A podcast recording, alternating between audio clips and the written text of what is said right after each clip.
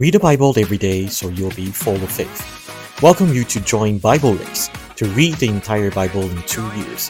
I believe God will bless you, He will lift you up, and your life will never be the same. The following is the English translation of Pastor Meng Wu's teaching on the book of Leviticus, chapter 24 and 25, translated by David. So read the Bible every day and you'll be full of faith. Let's look at Leviticus chapter 24 and 25. Chapter 23 of Leviticus talk about festivals, In chapter 25 talks about the Sabbath year in the year of Jubilee. So chapter 23 should logically lead directly to chapter 25. Chapter 24 is an inserted passage. So why is this passage inserted? Because chapter 23 has already discussed festivals, in the chapter 25 discusses the Sabbath year, in the year Jubilee, providing a continuous narrative. However, without chapter 24, we would not, wouldn't be able to reach 25. And why is that? Because during the festivals, there is a strong emphasis on our faith in God. The men would often have to travel to Jerusalem for the festival to present their offerings. But at that same time, the men in manpower are very much needed, either before or after harvest time. So, following God's timetable is also crucial during the festivals. Moreover, festivals are involved honoring and fearing God by presenting the best offering before Him. So, why do we need chapter 24? Well, without chapter 24, those observing the festivals wouldn't be able to transition into the Sabbath year in the year of Jubilee. Why, you wonder? Chapter 24 discusses four things, which are also the aspect of prayer before God. The first thing is to have light. We need to have light to understand why you observe the festivals. The festivals all points to the Sabbath year in the year of Jubilee. We haven't experienced these years yet. They will occur in the future during the millennial kingdom when Christ returns. So if you don't have light, you'll find observing these festivals quite dull and you won't understand their significance. Those were observed by the Jewish people. As for us, we bear the name of God. We're now people of New Testament Christians. As Chinese people, and why do we observe these festivals? That's why we need to have light. With light, we'll understand why we observe the festivals. We'll further explain that. Second, you must eat the bread of presence. The bread of presence symbolizes the provision of Christ's life. In this provision brings us trust and rest. God will take care of us. You must have this faith and you must have this trust. This bread will sustain us. If you don't believe that this bread can sustain us, you'll be laboring in vain striving and striving work harder and harder. So how will you enter into the Sabbath year? How would you enter in the year of Jubilee? For a whole year, for 50 years, how is it possible? Can you go without working for a year? And what will you eat and drink? So you must, in the process of chapter 24, during the festivals, in, enter into a process of 25 year Jubilee you must see why it is mentioned that there is incense inside the tabernacle. Third point is you must understand how to fear the name of God. Fourth, how to honor and respect people. In fact, chapter 24 is discussing these four things. So verses 1 through 4 are talking about light. You must have light to understand the significance of observing the festivals. Why observe Passover, why we observe Pentecost, and why we have Feast of Trumpets, Yom Kippur, and the Feast of Tabernacles. What do they symbol- symbolize? So to walk into God's timetable to know how to offer ourselves to God and how to establish a deep, intimate relationship with God, all for one thing, so we can enter into the rest God has arranged for us and that is called light. So, where does your light come from? It comes from pressing the olive oil, the lamp that you use, the fuel used to light, to fuel the light. So, what does your oil come from? It's from pressing the olives, right? From the challenges in our lives, the pressures in our life, the pressures of work, inter- through interpersonal relationships, our marital pressures, and even pressures regarding our own success, our health, and all the breakthroughs. And there's pressure. So, through these pressures in life, what flows out of it is oil, which is our obedience to God, uh, my gratitude to God, my praise to God, and my complete surrender to God's will. I believe God has the best arrangements. When the oil flows out, lit by the light of the Holy Spirit. So when the Holy Spirit ignites within us, we have light within. And then we'll understand every step that we take in our lives and every decision that we make today can bring out the light of life. So why should we timetable prioritize these? So why should we prioritize these festivals? Well, otherwise that we have winter, we can have our summer vacations, and we have mid-autumn festivals, right? And then even Christmas. And there is also the Dragon Boat festivals and Mother's Days. We have so many holidays to celebrate already. So why should we observe the Passover and then more the fest, the Feast of Trumpets, Pentecost, and the Feast of Tabernacles? These are all unfamiliar to me, you ask. But you must have light because with light, you'll realize that walking in God's timetable brings a cycle to our lives. That I will become more and more grateful for God's salvation. I will care more and more about the truth of the Spirit and brought down during the Pentecost in my life and discerning what is knowledge of good and evil. I can walk on the path of the tr- or which I can walk on the path of tree of life. So why should I observe the festival of trumpets? Blowing the trumpet signifies that there is always a new beginning in my life. I await the second coming of Christ. On Yom Kippur, I value the precious blood of Jesus Christ, that you know how to let this high priest serve us, completely removing all the impurities and corruptions from our lives. Then you will understand how to dwell with this good, with the good God, our Jesus. So we are, so as we are intimate, that we need to know how to observe, observe before God's table, like priests, like Mary sitting at the Lord's feet and listening to him. So such a festival is a revelation of light. So you should pray like this Lord, give me light in my life. I have prepared the oil, Holy Spirit.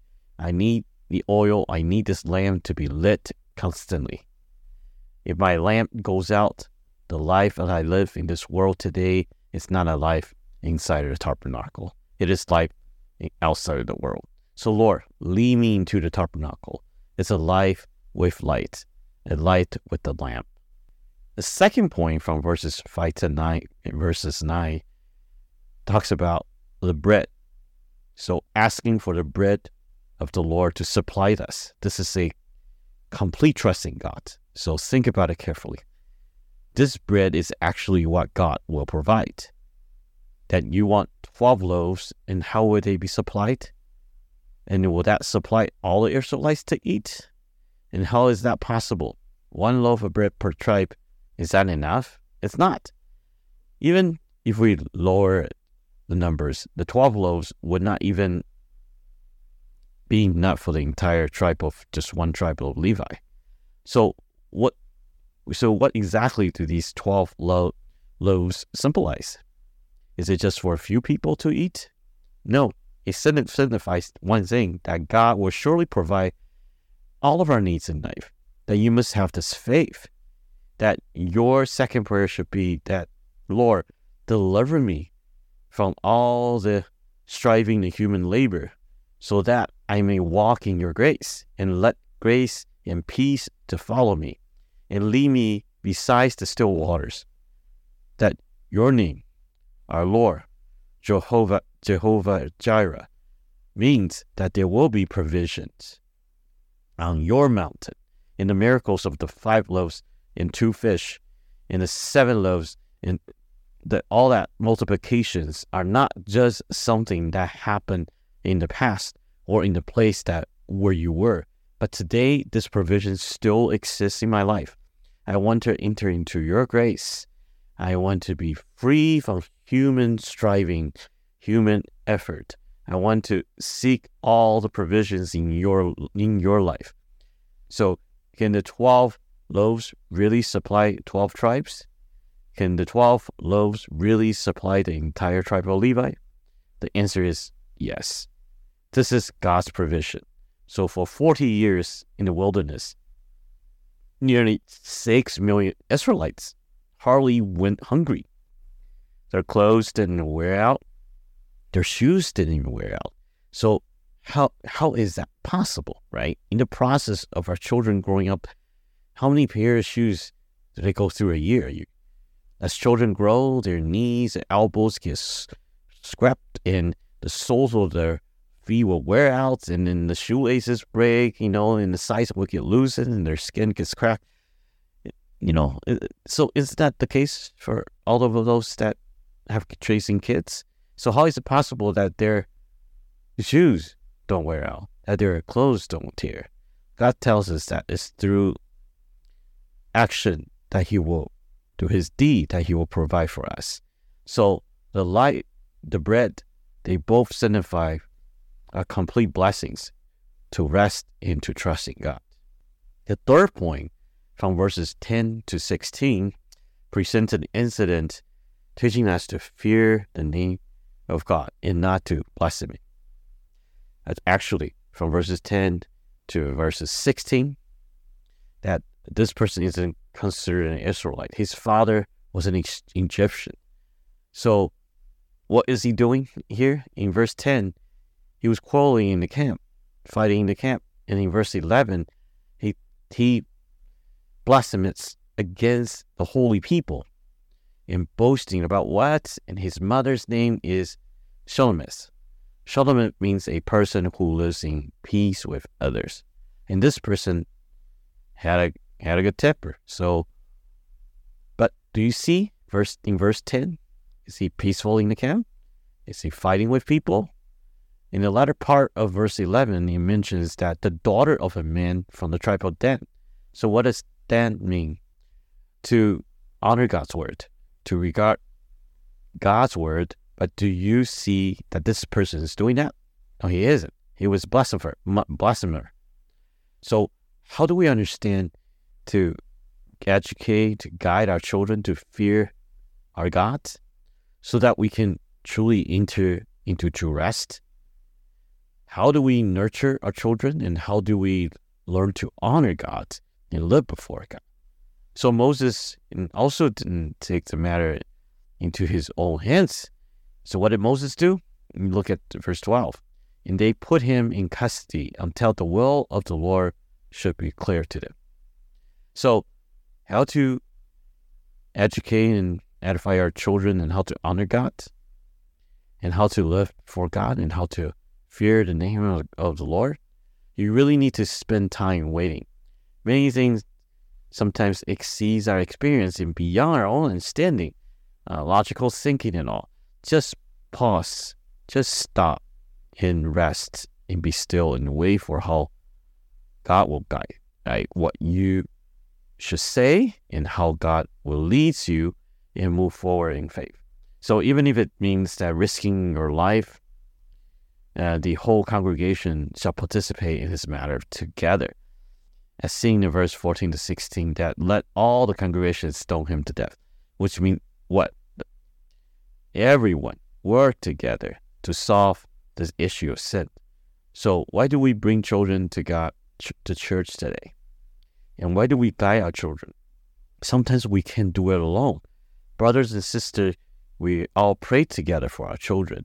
And all the brothers and sisters that we teach in we teach in this church. And we teach the next generations of the kingdom of God and the next generation of the church that we encourage each other. So those are so we're not just caring for those of our own children, but you know, all of our children that the children that we teach are all God's children. the children of God's kingdom. So we teach them, and also we wait, and we will remain quiet, and we will look up. We'll look up the light of educating the next generation is within us, and our children should fear God and honor our God. So don't just lead your children towards the worldly achievements and towards worldly fame and fortune. I'll save money for you. Oh, I'll buy a house for you, and then I'll prepare a car for you, so you can just get married well in the future and study well to achieve success. This kind of teaching pushes your children towards the worldly pursuit. So we should let our children know that studying well is for influence people in various field. And in the all the 73 regions in the future, the seven mountains in in the future, so that um, people can know God. So you can be prepared well. And Father God will say, you know, for sure, you know, as your Father will save money for you, will prepare you to for some things for you, in all to let you experience a, a deeper sense of faith. So God will provide for you. And even if the parents can provide for you, you should know that you have a father, that you should fear him and you should honor him and he should and he shall keep he shall keep you shall keep his name. Then we will find that this child will learn to fear God. And in the fourth sections, um, from verses 17 to verses 23, introduces a crucial concept honoring others. Like throughout these verses, there is a repeated condemnations of harming others, emphasizing that the prohibition, uh, the pro- pro- prohibitions of against of injuring and manhandling or or you know aggressing against one another. And the purpose of these warnings is to remind us not to engage in behavior that harms others, that injures others, as this is a grave offense before the Lord. It may even incur in penalty of death um, for inflicting injuries and harm to others. So these four, these four things tells us that we must pray before Lord, that we ask Him for guidance and for enlightenment, so we can face life challenges, pressures, rightly. We should be grateful, praise, and we fear God, and knowing that He will provide for all our needs, and our offerings and the time should be used under God's guidance, whether it is in family, work, or church settings, with the aims of providing for life and serving others. At the same time, we should also learn how to fear God and teach our children how to revere our God. We should guide them onto the path of life, teaching them to fear the Lord rather than just pursuing worldly achievements and fame. And finally, in chapter 25, we see the importance of the Sabbath, right? The section emphasizes observing the Sabbath and to rest, to rest before God, as it is prepared for humanity to learn about, you know, experience God during rest. At the same time, the land also observes Sabbath because it exists for God. And He will personally provide the needs of the land as well. Therefore, we should live lives of honoring and fearing God and showing compassion and serving others, and that we can truly enjoy the blessing of the Sabbath year. These guidelines tells us that our life should be built on trust and fear of the Lord, and centered on our love and service to others, so we can truly enjoy the promised blessings from God.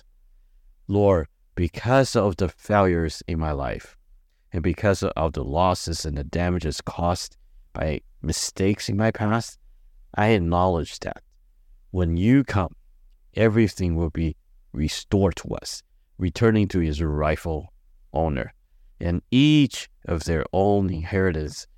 In the marriage, the parent child relationship lost, and the confidence and the dignity lost in the workplaces due to my own mistaken failures. I may carry shame, self doubt, and regrets throughout my remaining days. Perhaps in my past, in my own circumstances, in my own immature state, my words and actions and thoughts were immature, and I may have hurt my parents, hurt myself, or even damaged my futures and the well being of my children. So from verse 8 to verse 10, it tells us about a year called the year of Jubilee, during which there will be a great proclamations. And this is to signify that in this year, all those who have been oppressed and all those who have sold their possessions or and themselves into the servitude due to the mistakes will return to the original order established by the Lord. So this is akin to returning to the uh, Edenic state back in time of Eden, and it is also our deepest longing for the future millennial kingdom. Therefore, dear family, you must have this heart that I truly long for your return, Lord. Perhaps your marriage is very painful, and perhaps there is conflict between you and your children, and even perhaps that you seemingly have everything a good family, a good marriage, and with wonderful children. But there is a deep dissatisfaction within you. Perhaps the wounds inflicted by your family or origins still linger, causing pain and resentment in your adult life. You may feel a lack of security, a lack of true rest, and lots of internal pain and resentment. You can ask the Lord, God, can you allow me to experience the abundance of the year of Jubilee in my remaining years? This abundance of the year of Jubilee can be experienced today in Jesus Christ. So you can ask the Lord for help. Jesus, lead me into the blessing of the year of Jubilee. Lead me to reclaim, you know, my inheritance, to return to my rightful inheritance. So as you read on from verses 11 to 17, it begins by saying, return, right? Return. Return, do not deceive one another, do not oppress one another. God will provide. The year Jubilee signifies that God shall provide. He's our provision. So why can't we live in such a peaceful life today? Free from the pressures of worrying about job loss or feeling worthlessness. So why can we feel confident even in failed marriages? Knowing that in our pain, in failure, that our dignity and honor will be restored, everything will be returned to you the year of Jubilee will be restored to you, never to be taken away again. In verse 17, it says, You shall not wrong one another, but you shall fear your God, for I am the Lord your God. Even what was lost in the past, God will restore it to you. This is the blessing of the year of the Jubilee. So, dear family, if it weren't for chapter 24, that you would often, by seeking light inside the tabernacle. You didn't constantly enter into the presence of God and into the tabernacle and waiting on God's presence, service, and you didn't continually seeking um, the sustenance of your life, and you would not have the reference for God, that you wouldn't have the dignity towards people if you didn't experience that. So, in comparison to the year of Jubilee for you, it will be very difficult, really difficult. So, are you really not trying, not striving? And would I not do anything? God is challenging our logical mind, challenging our thinking process. Because since Adam sinned, the concept of sweating for your bread has been ingrained in us. So we feel like that we have to strive. We strive without or without effort. What will we eat? You know, but today God is guiding us to back to the time of Eden and back to the beginning and back to the original purpose of our lives. Perhaps that you have experienced a lot of hurt in your upbringing. Perhaps your values have been distorted by your upbringing, or maybe your parents always told you to just make money, study hard, and be successful. Or maybe you've always been told that you're no good, that you can't do it. And how did that end up with a child like you? And you may have suffered many distortions of values. God promises us to return to the original state that He has made us. This is the blessing of the year of Jubilee. So you can say to the Lord, Oh Lord God, bring me before you, restore my original goodness, and place a childlike heart in me, a truly humble heart, a heart that trusts you without doubt, and to be my light, my bread of sustenance, substances, and to let my heart have reference for you, and to let me honor every person so I won't be defensive or seek to harm others. I, I want to think, I want to overcome the desires to compare myself with others. I want to honor and respect every person. And so this is what is called the year of Jubilee. In verses 18 to 23, remind us of people questioning, What will we eat in the seventh year if we don't sow or gather in our crops? Isn't this what people often think? Doesn't God often talk about that this in the Gospel of Matthew? Do not worry about what to eat or drink. What does that mean to seek first the kingdom of God and his righteousness and and the rest will be provided to you. So the kingdom of God is the timetable for entering God's kingdom and the laws of God's kingdom. So what does seeking God's righteousness mean? It means living in God's presence simply believing in Him, living in His laws, living by His pres- perspective, His precepts, living in His grace, living under His guidance. And this is seeking the kingdom of God and His righteousness. So seek this, and you will find that your Heavenly Father has arranged everything that you need. God is also challenging our faith.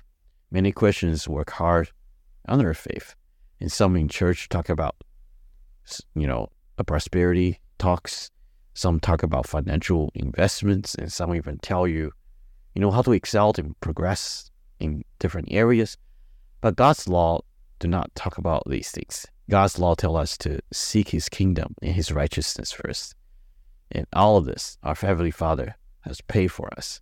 It is difficult because our minds are too complicated, that we ask God to make us like stars in a dark sea, or we say that we saw chapter 24, you cannot enter into chapter 25, and chapter 25 seems like a fairy tale to us. So, chapter 24 is the light inside the tabernacle, the bread inside the tabernacle, that, that real reference for God, a real fear of the Lord, and real dignity towards people. Only then uh, can you live out chapter 25. And don't skip chapter 24. God, help me. Help me live the life of chapter 25 and the life of the Sabbath and the life of the Jubilee, the restoration of my originality. So, when my originality is restored, bitterness is taken away, insecurity is taken away, inferiorities, shame, you know, all that will be taken away. The fear, worry, fences of others inside of me, my inability to forgive others, and fear of being inferior to others, in the deepest fear, all that, God takes them all away. And you will truly find. In verses 21 and 22, in the six years, God will bless you with plenty enough for three years. So, what you eat in the six years will last until the eighth years, and God will provide. In verses 23 to 28, we realize that we have dignity towards others. We don't deceive, cheat, or take advantage of others, nor will we feel oppressed, that we are not just laborers and not just under um, living under the boss's thumbs, right? So when it comes to uh, layoff workers, that we are first to be sacrificed. And in verses 23 to 28, that remind us that we will know that God holds our property, holds our estate, my our my inheritance is measured by God, and I will not lose everything. Now, even if there are some losses, even if there are some deficits now, even if there are some difficulties now, that you should know. Please read verse 25 that if one of your fellow Israelites becomes poor and sells some of their properties and their to their relatives, is to come and to redeem what they have sold. So the expression that their nearest relatives implies the next of kin, that Redeemer is close to us to appear. We will read about this in the book of Ruth. This Redeemer's willingness to take responsibility is like legal, like a legal requirement. If he doesn't accomplish this, he can't sleep. God does not want us to suffer loss. He will surely restore to us. He will take care of us. He will provide for us. The key is that we must know that I have absolute trust that in this closest relative, nearest relative, that He will redeem everything that I have lost. And so salvation is not just about my soul being redeemed. Salvation is about transforming me from all unhealthiness to healthiness. I can rule with God. In the millennium, I will be like a king. I can govern those wounded people and who have gone through the great tribulation, that they have experienced much fear, terror, and panics during the great tribulations. So they have suffered from all the famine, the plagues, the pains. As a king, with God's nature inside of me, I can comfort them and provide for them. I can teach them and I can help them. This is the kind of this is a kind God who says that He is our honor relative, right? He is our best redeemer. So just as He redeemed me in the past, that we will also redeem you in this millennium. And this is our life. So from verses 29 to 31, it is all about selling and about redeeming and buying back. Verses 32 to 34 are interesting speaking to the um, opposing parties, speaking to the ordinary servants, that we will not be lacking. So, whoever leaves the house or even leaves their marriage or leaves their children, this leaving is not neglect. You prioritize the kingdom of God. When you make your choices, you're prioritizing the kingdom of God. God will provide for you. Whatever you lose, whether it's your family relationship, your marital companionship, or some important events or celebrations and sacrifices that you make for sake of God's church, for gathering, God will restore to you. This is the blessing of Jubilee. In the kingdom of God, He will bestow all honors in abundance upon us. So verses 35 to 38 remind us that in the Jubilee life, that which we can now live that we should supplies and assist others and without seeking profits or even expecting anything in return. So from verses 39 to 43, all the ways to the all the ways to the end of verse 55, it talks about impoverished people becoming servants, even selling themselves to slaves and recover from their losses. In Bible, he doesn't he does not mention that God intends to change the system system of slavery because God Himself became the image of a slave, redeem us from sin. So salvation does not bring about a reform. Salvation brings about transformation of the entire generation's life, rescuing people from sin, corruptions, enslavement, coercions, and greed. This is God's internal intention. So as you look at every aspect of slavery mentioned earlier, every segment speaks of hearing, fearing God, so, dear family, in fact, we're all servants and we are all slaves, but we have been saved from the slavery of sin in Jubilee. But today, that we are reminded that what should we become? Righteous servants? We should become servants of God. We should become righteous, good, faithful servant to become a servant that is to be a slave. But God loves us to such an extent that he gives give us honor. He gives the slave an inheritance. He gives the slave a transformed life. So the slave is transformed. Slave becomes a son, and the son can inherit the inheritance, the legacies. The son is transformed, that we become intimate with Christ, that we completely are one with God. So the entire life of the Jubilees and if we do not have this understanding, you will think that chapter 25 is just a fairy tale.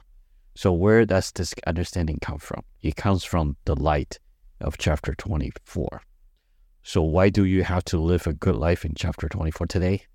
You had to live a church life. You had to live a like a close.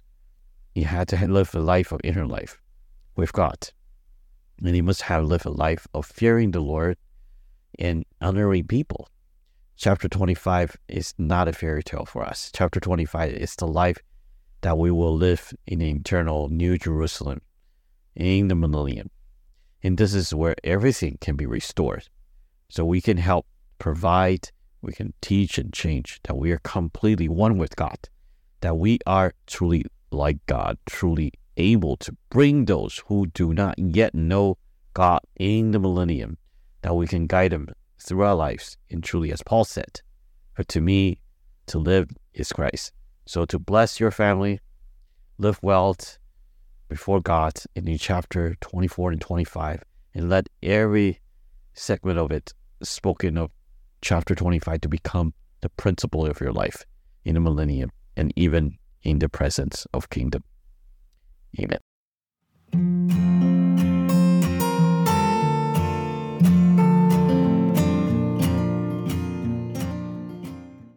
Dear families, we hope that you enjoy the Bible race as much as we do. If you are willing to volunteer to translate the original Chinese teaching into English or assist with video editing, please email service at 360sonrise.com. Thank you.